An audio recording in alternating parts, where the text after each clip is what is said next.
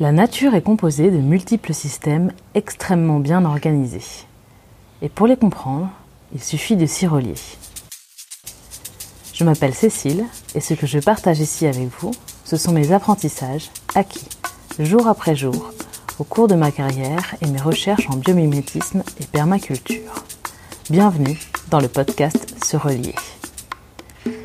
Il y a bien des façons de se relier à la nature, de trouver du sens, et pourtant, nous les ignorons.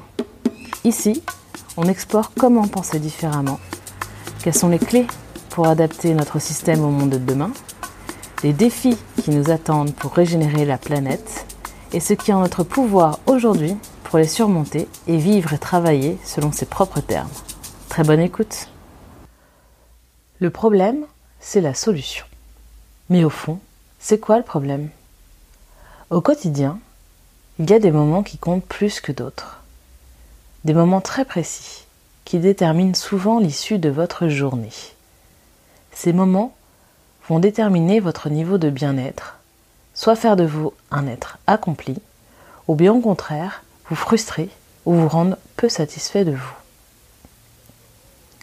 Ces moments, ce sont les transitions.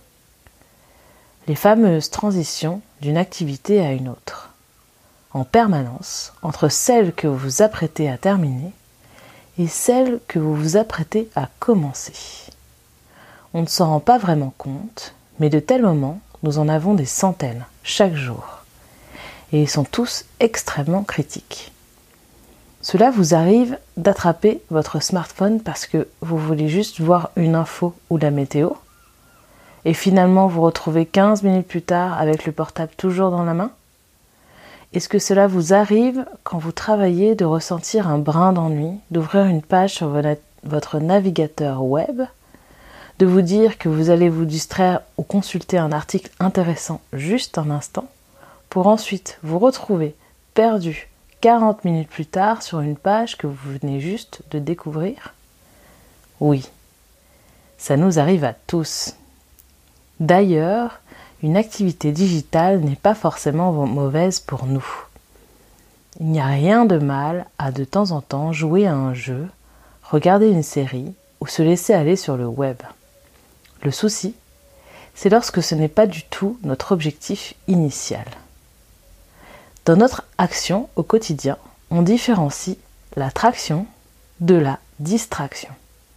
L'attraction nous tire vers notre objectif la distraction nous en éloigne.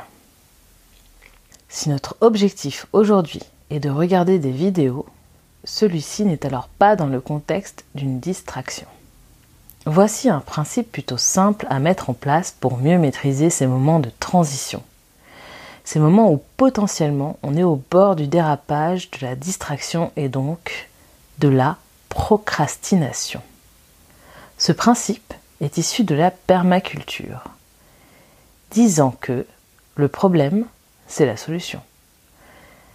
Dès lors que vous ressentez une envie, une pulsion, une urgence de procrastiner, dès lors que vous ressentez un ennui ou un inconfort qui va vous embarquer dans une transition et vous faire faire autre chose à la place, observez tout de suite cette pensée, remarquez-la, identifiez-la.